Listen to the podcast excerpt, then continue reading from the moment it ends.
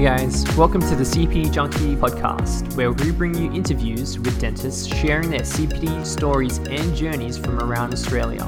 What better way to learn than to follow those who've already done it before? CPD Junkie is Australia's most comprehensive CPD, so head over to cpdjunkie.com.au and become a member for free to access the full features of the site.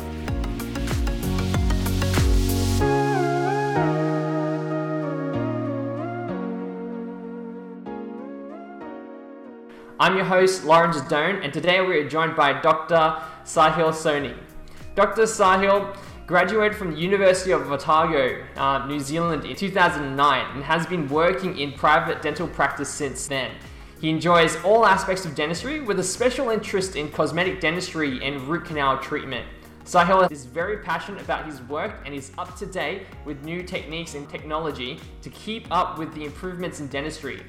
Sahil is extremely passionate about mentoring and teaching the new generation. Dr. Sahil Soni, welcome to the show. Thank you. Thanks for having me. so, you have a special interest in cosmetic dentistry and endodontics, but that wasn't always the case. Tell us about your CPD um, or dental journey so far. Um, well, I think my CPD journey, well, my dental journey is similar to what a lot of uh, people experience. When I first graduated, you know, all I really wanted to do was make some money, uh, pay my student loan off. Um, I felt like I had graduated with a lot of gaps in my knowledge, a lot of, you know, stuff that I wasn't sure about. Um, so anyway, I started um, working at this practice in New Zealand where I was pretty much just taking teeth out mostly. Um, and before I had graduated, funnily enough, I had never done a surgical extraction where I had to section a tooth, for example. And in my first day on the job, I had to section a tooth, and you know I got stuck. And anyway, so it was a lot of learning on the job as I went along. Um, and you know, I kind of did not enjoy dentistry for the first two years, I would say, because uh, largely because you know I didn't know what I was doing really, and I wasn't really good at what I was doing either. So it was just a means to an end, really. I'd, I'd spent five years studying it, so it, you know it, it wasn't fulfilling. Yeah. So, you know, you mentioned, you know, extractions wasn't, you weren't best at it at the time. You know, you had a few struggles as well. Um, so, how did you kind of tailor your CPD um, in that sense? Well, at the time, my first two years, I did not do very many CPD courses. Uh, my plan was to um, save money, and I pretty much only went to the free CPD courses that the specialists would organize, you know, um, like an hour after work or something like that. So, uh, but what I did learn was from my first employer, my boss uh, in Auckland, Jackie Lamb he owns uh, quite a few dental practices. Uh, and I sincerely, from the bottom of my heart, thank Jackie for teaching me how to take out teeth. Um, he taught me how to use a luxator, um, which I, you know, is a very crucial thing to know how to how to use if you want to be proficient at taking teeth out. So um, once I learned that, it was just a matter of practice. And I think after three months of taking out teeth on a daily basis, I felt pretty confident like I could take out most teeth. Um, and after about nine months of mostly doing extractions, I was sick of doing extractions. I was, I felt confident I could take, you know, any tooth out. Uh, and I was just, yeah, I was kind of bored of doing extractions. And I, it was at that time I moved to Australia. Um, yeah. Yeah, so that's right. You moved to Australia and then you moved out to uh, Kempsey, wasn't it? And you were working out in a rural practice for a good solid uh, year or two. So, um, I mean, how was it then? Um, you know, were you taking, because you were taking a few more uh, extraction um, cases on uh, during that time? Yeah, well, at that point, it was me and two other dentists working uh, together in the same practice. And um, the there was a chronic um, disease dental scheme uh, on at the at, at, that time, like the EPC scheme it was called, where uh, patients would come in with uh, a voucher for dental treatment, and we were allowed to do up until like four thousand dollars worth of dental treatment, including crowns, whatever they needed, up to the value of four thousand two hundred dollars. So I found th- that practice was predominantly seeing these patients. Um, so we ended up doing a lot of dental treatment. Um, a lot of it was needed, but I found the mentality, you know, at that practice was just try and make full use of that voucher. Um, so we made a lot of like, you know, partial dentures and stuff like that, which I think weren't maybe needed. um, you know, if they have a missing seven or something like that, I th- I don't think you know every missing seven needs to be replaced. But you know, at at the time we would just make a partial denture. You know. Sure. Yeah. So during this period, were you taking any CPD? No, I was not taking any CPD. I think um, it, after two years, the first major CPD I took was a, a three day composite course with Jason Smithson. Yeah.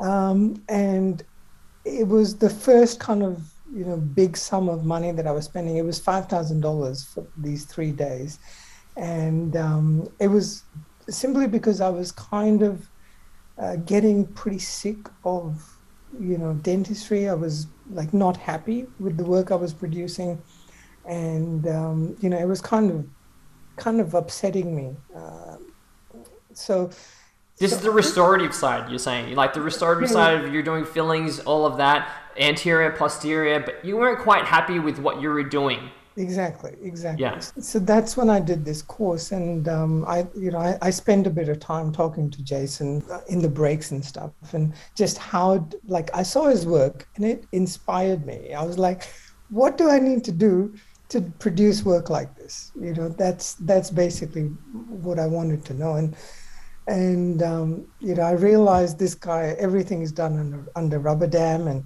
that was one thing I was not using routinely. I would say only for root canals, um, you know, that sort of thing. So it kind of started my journey of self improvement. I would say it was after that course, after seeing his work, and you know, after talking to him, I was I was motivated to uh, improve myself. Right. Yeah. So you felt more inspired at the time. Um, and then that's what really compelled you to start your journey into learning more about aesthetic dentistry. Yeah. Yeah. Yeah.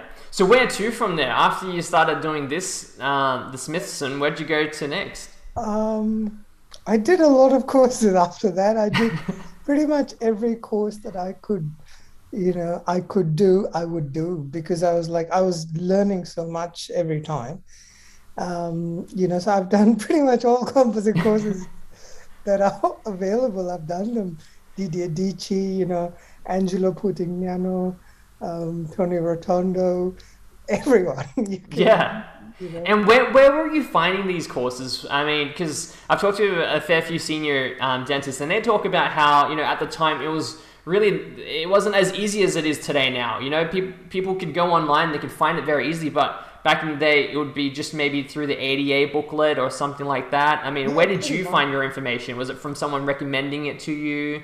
No, it was mostly like, you know, the ADA magazines would send, you know, pamphlets and course information or uh, you know some a friend who's going to a course so they might say hey sahil do you want to come along? And so it was it was that kind of thing. Dpr was around so um, like it had just kind of started at the time. So you know occasionally you might see a course on there then you know i might attend that yeah.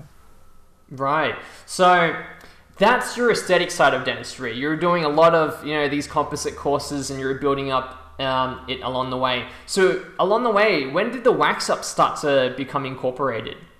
Um, I think just as part of understanding aesthetics. Um, like initially, I saw uh, Tony uh, Tony Rotondo. He he did a, a wax up that I saw online, and I was like, he had put anatomy on the palatal side of this lateral incisor. And I was just thinking to myself, like this level of detail, who is going to notice this? Like no one. Yeah. Um, but at the same time, like, you know, Tony's a guy I really look up to. So uh, I thought to myself, you know, if Tony's done it, um, I need to kind of not question why he's done it. I need to think, why am I not doing it? Right. Um, so, you know, that kind of made me want to get better at it. So I, I've done a couple of uh, wax up courses overseas in Taiwan. Um, and yeah, it's just a great learning exercise. I think, um, you know, once you routinely do it, it's, it really helps you see the shapes of teeth uh, mm. better. Yeah. Or, or even like you've said before, you know, starting with the end in mind. Yeah, yeah. I mean, that's why you do a wax up. Really, is to is to have a plan where you're going. Otherwise, without a plan, you know, without a blueprint, it's it's really important as a tool to kind of show the patient what you're planning. Mm-hmm. Um, sometimes, you know, what the patient wants might be completely different to what you want or you think is aesthetic. Uh, simplest example is, you know, some patients want uh, very straight teeth with, with, flat edges and no embrasures. Um, and, you know, that to me is a completely unnatural look.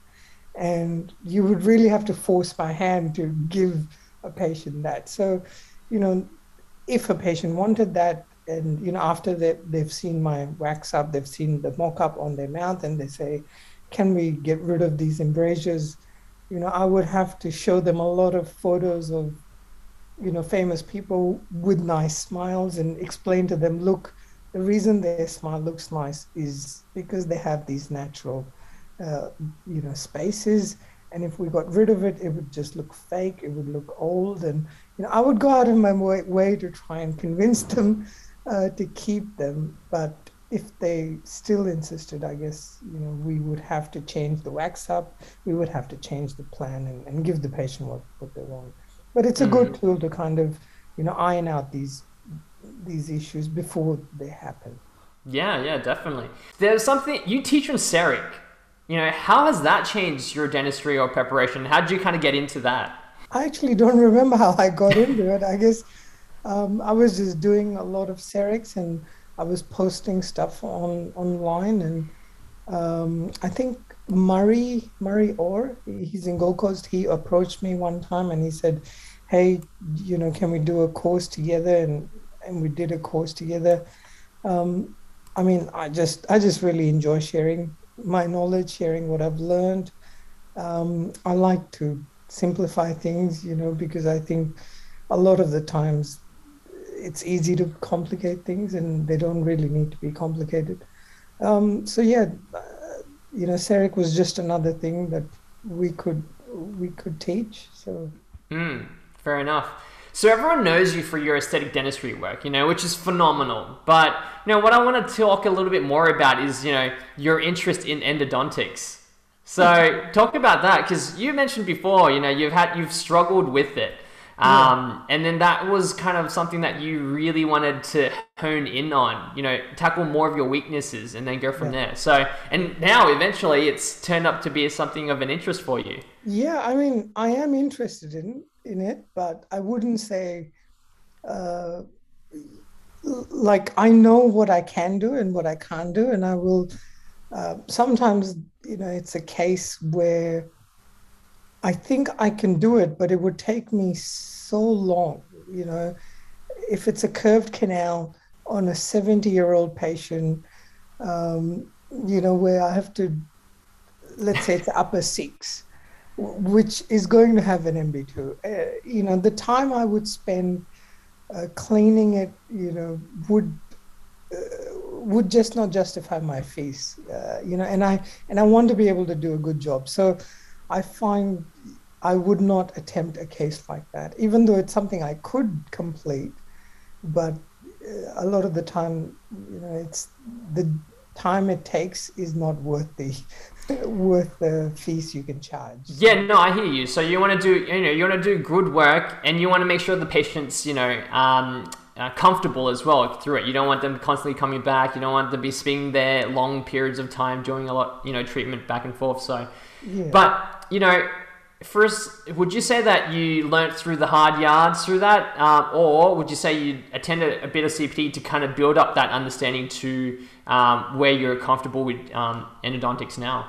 I think I think with everything in dentistry, you need a bit of both. You need some good CPD to kind of get you on track, and then a lot of it is practice.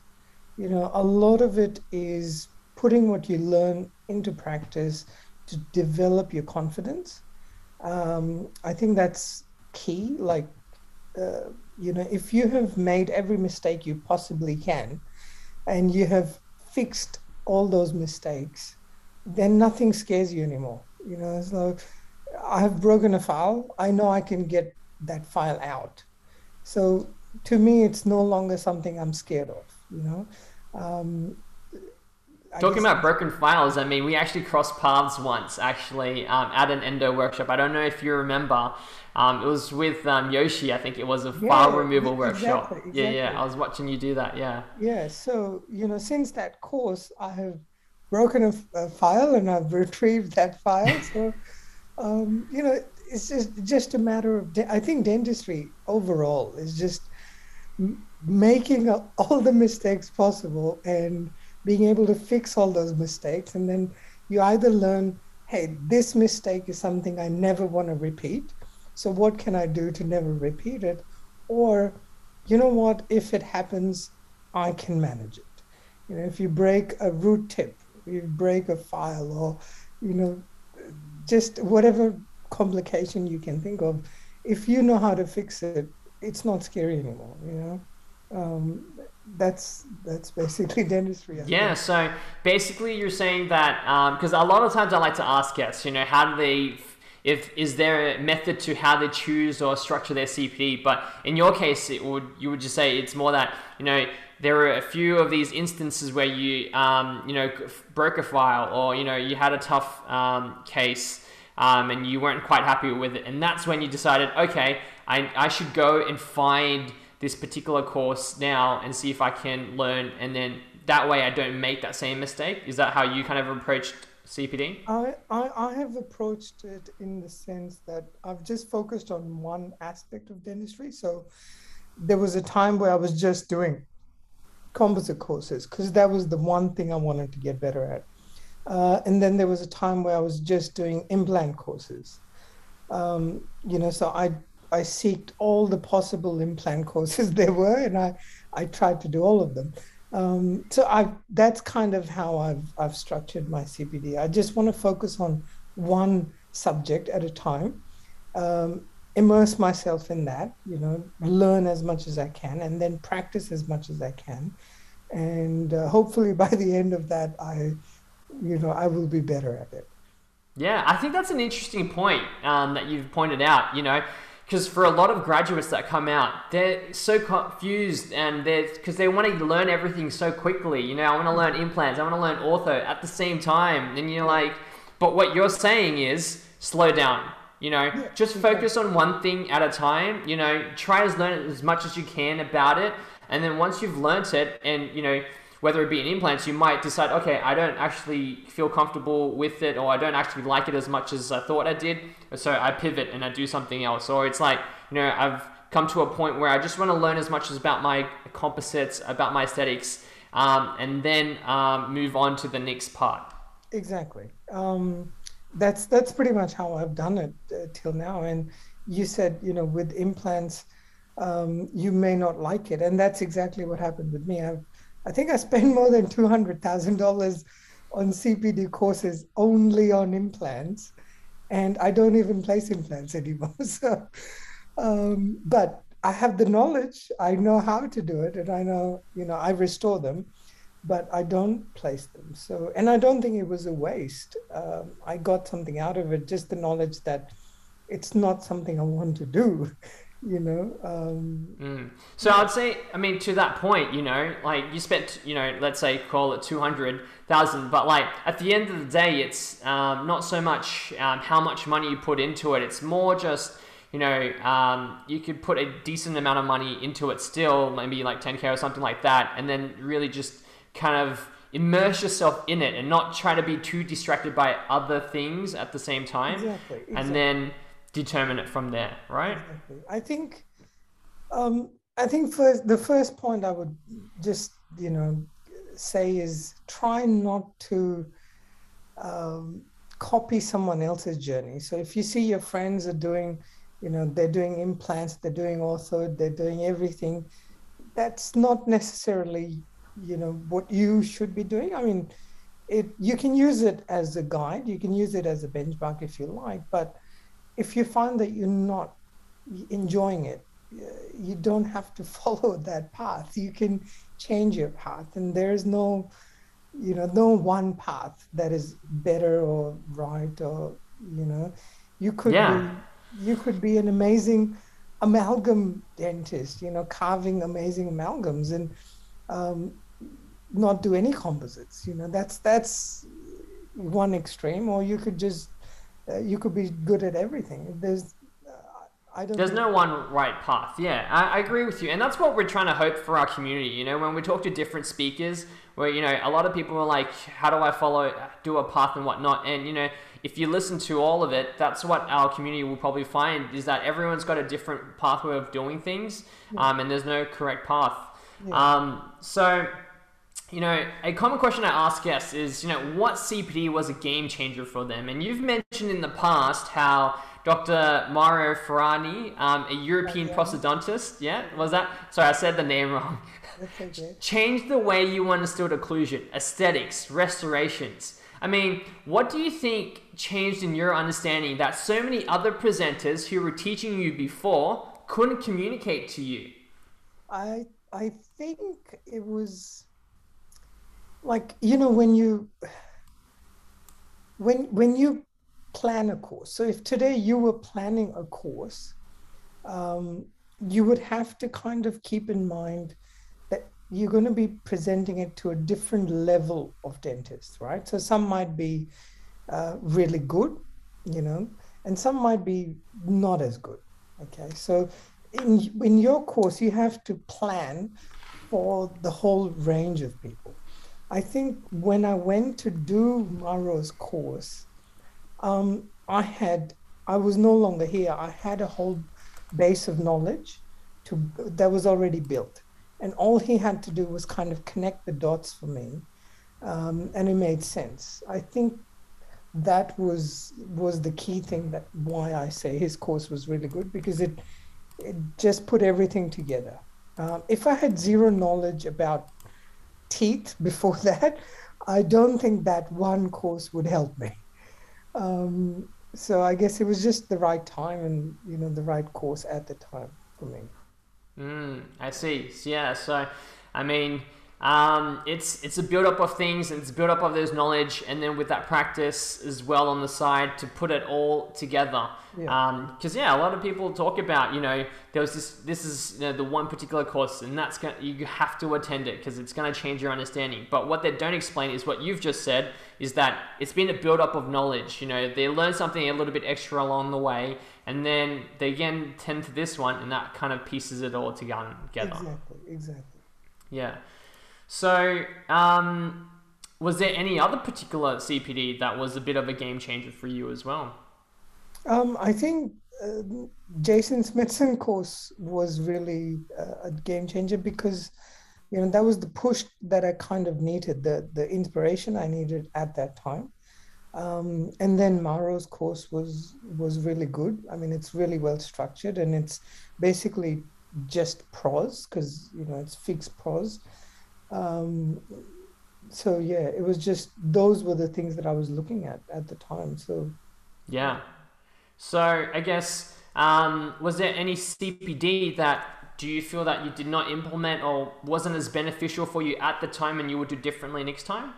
I know you've briefly just mentioned, you know, that CPD in general, you always get something out of it. But you know, for something, uh, was there a particular one that you didn't feel wasn't um, as beneficial for you at the time? Um, not really. Uh, I would say the the worst return of investment on my CPDs would be my implants uh, courses. I did. I went to Cambodia, did the hands-on course there. I went to Colombia and do the hands-on uh, course there. Um, and you know, they're expensive courses, and I don't really do implants, so I didn't get much of a re- return on my investment there. But I guess I learned how to raise flaps. I learned how to, you know, suture things, and I learned how to put implants in. But uh, yeah, that was, I, I, guess, yeah, I didn't get much out of it. I guess it kind of complemented, um, you know, what you were doing at the time was probably doing a lot of oral surgery, wasn't it? Yeah, yeah. I mean, I would say nothing's ever a waste. You know, even if, uh, even if you learn that this is not meant for you, that is that is something that you've learned, you know? Yeah. Um, was there any particular telltale signs that, you know, you realized, actually, I don't actually enjoy this one as much as I thought I did? Because obviously something would have compelled you to get into it, and then obviously something changed to make you think, actually, I'm not that interested in it. Yeah, I think what compelled me was I, and it's something that we all have it in us, is like we always want to get better um, we're always looking for what is the next step in my career, right? So um, it might be like, for example, practice ownership, or it might be, uh, you know, I, I want to learn that next skill. It might be ortho, it might be implants. For me, it was implants. Um, so that kind of propelled me. I'm like, okay, I have a practice. I want to implement a new procedure.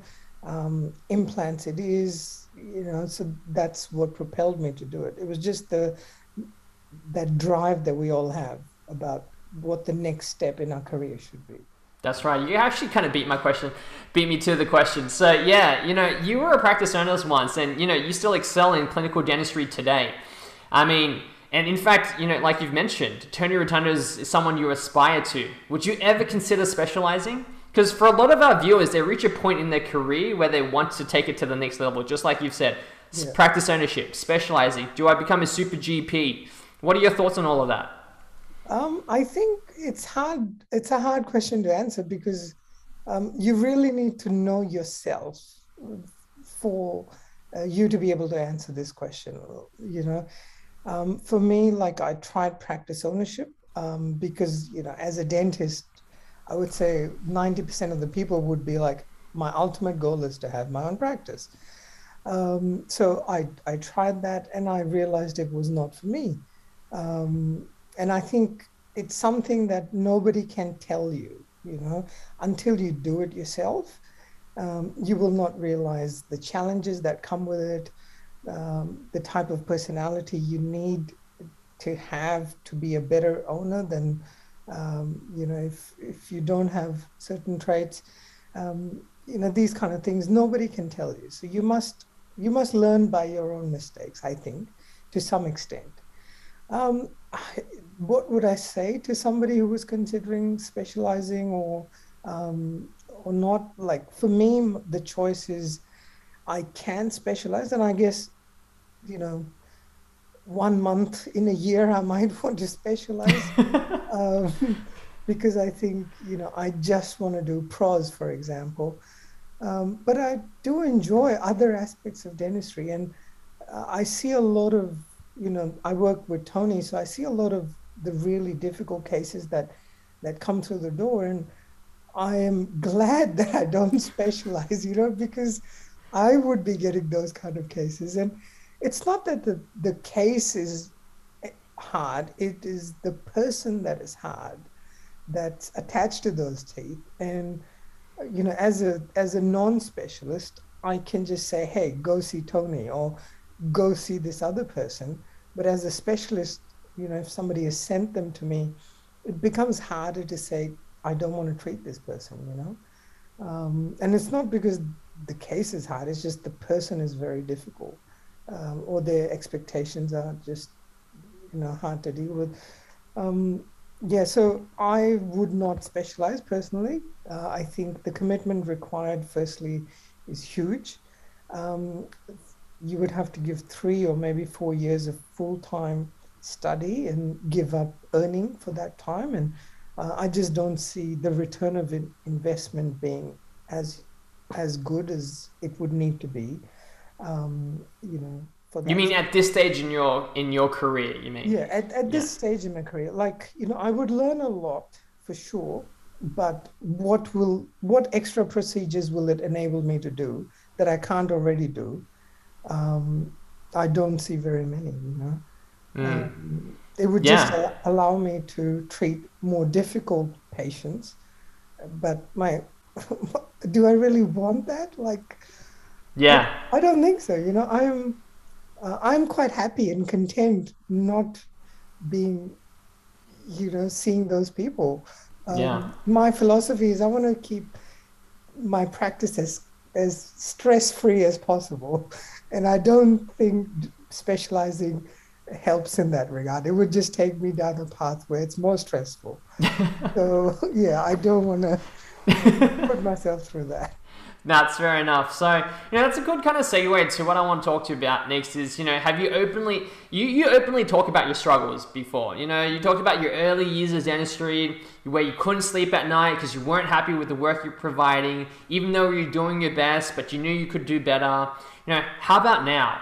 Do, you, as a more senior clinician, do you feel more pressure to perform given that, you know, you post on some amazing cases, but the people around you might expect you to perform excellently all the time, you know?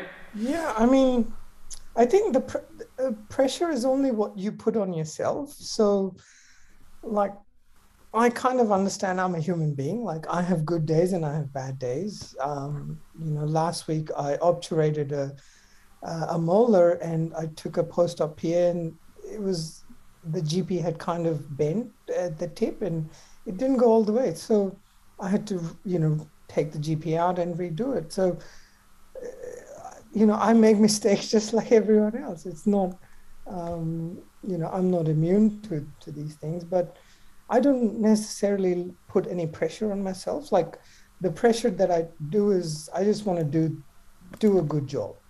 Um, and if I'm happy with with what I've produced, I'm happy. Um, can someone else do a better job?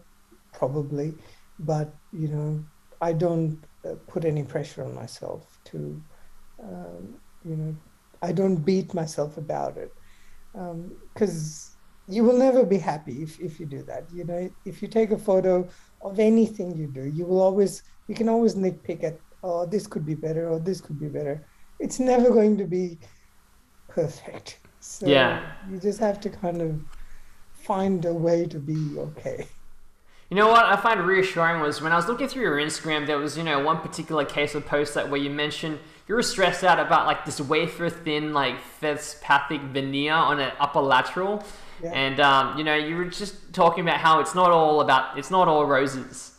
Of course, yeah. I mean, um, that case I remember because I've only ever done one of those cases. It was a, a no prep kind of uh, feldspathic veneer um, you know, technically it is 100 times more difficult than a normal veneer.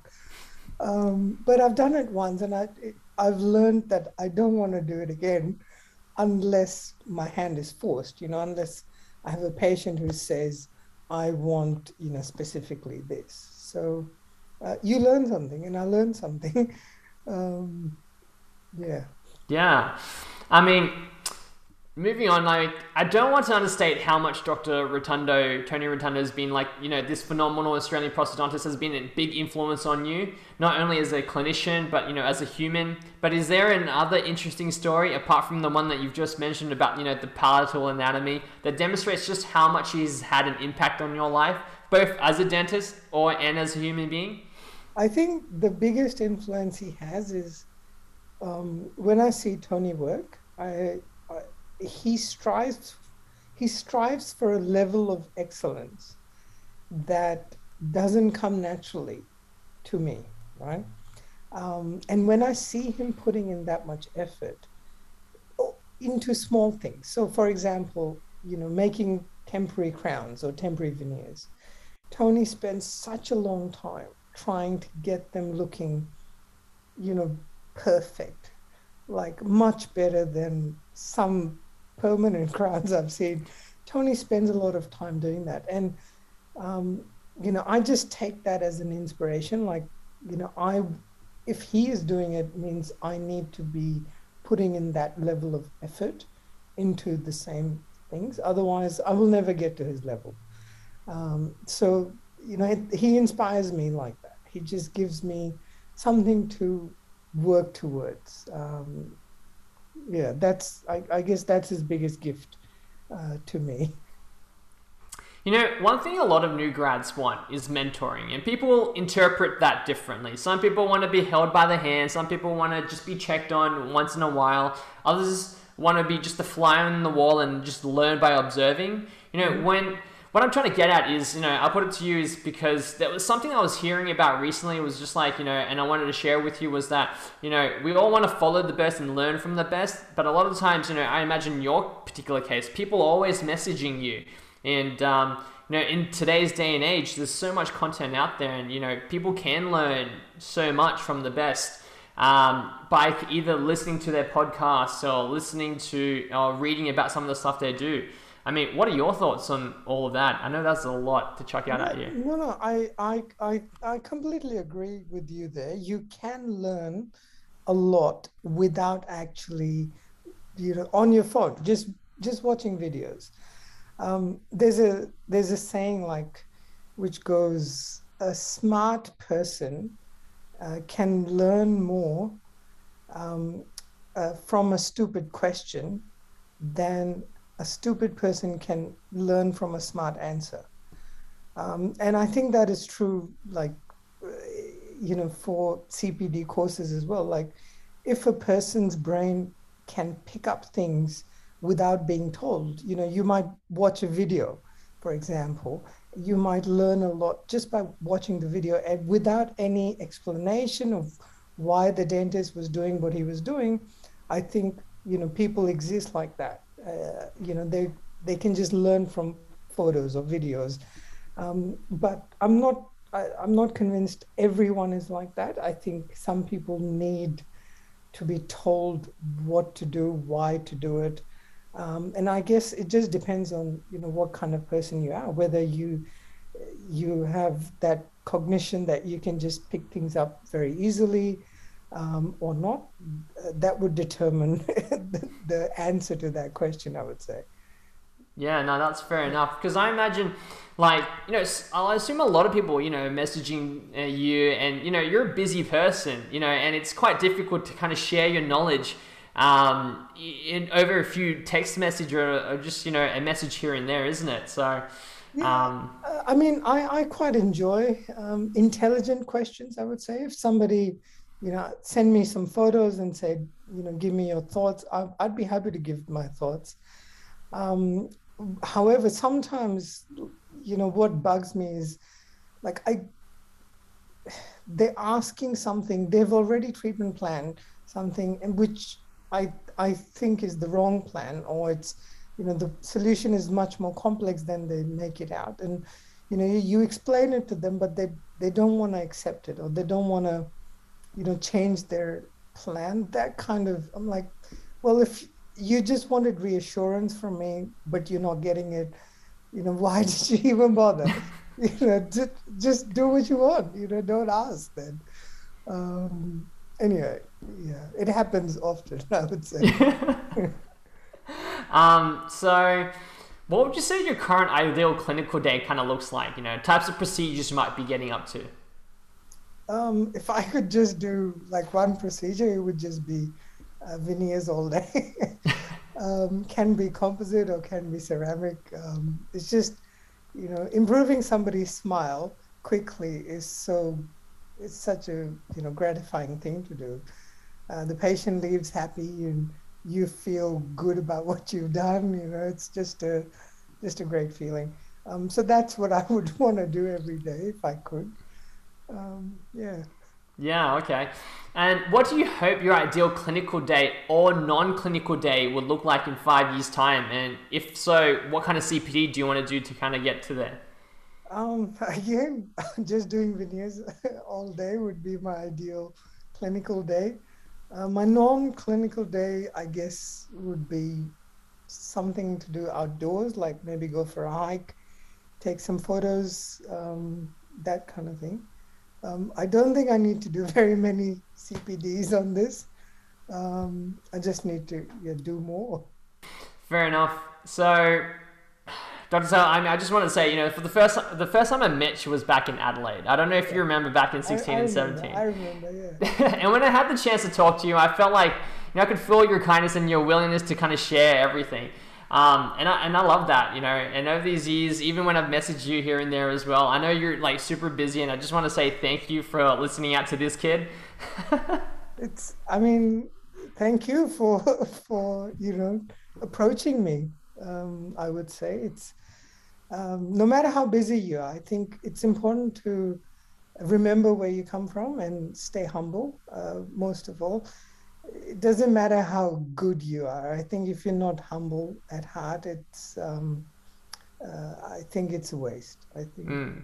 It's a it's it's that and and gratitude, isn't it? Like be just being thankful for you know kind of the things that we we have um, around us and um, not to take it for granted, isn't it? Exactly. Yeah. Exactly. Yeah. Do you think there's anything that you know we didn't discuss today that you wanted to you know lend to a young budding kind of dentist uh, that's kind of graduating at the moment? Um, I think the main message I would want to say is don't be in a rush.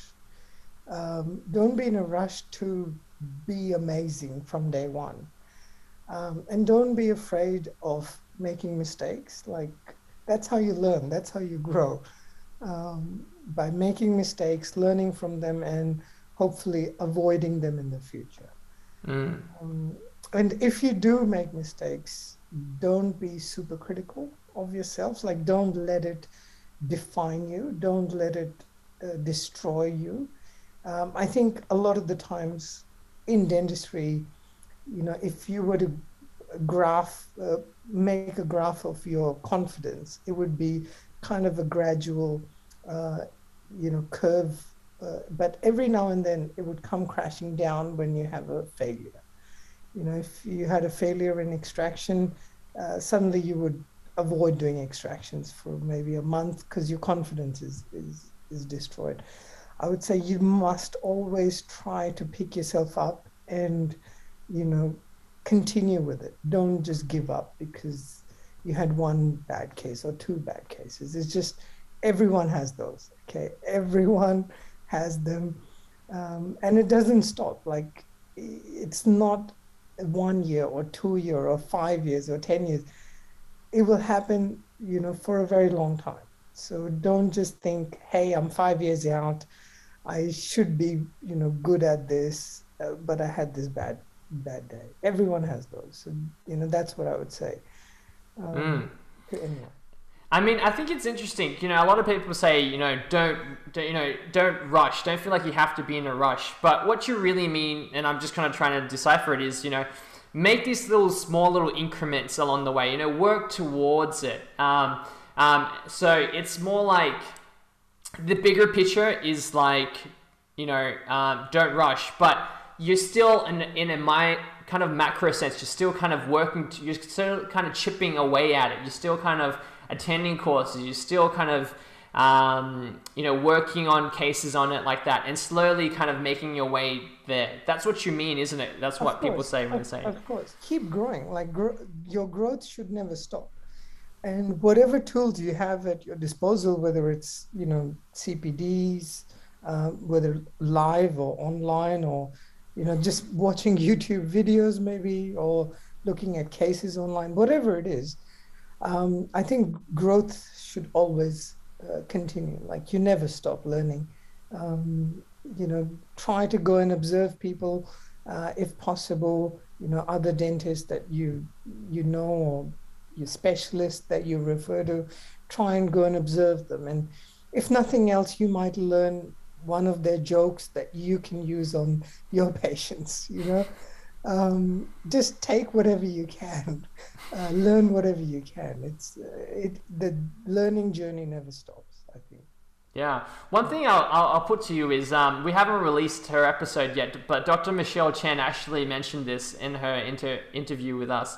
Was that she attended one of the Urosthetic courses, and then she was like, you know, I'm gonna go and practice this out. And then what happened was, you know, she didn't do a great job, and that kind of actually set her back, and she didn't feel very comfortable with it.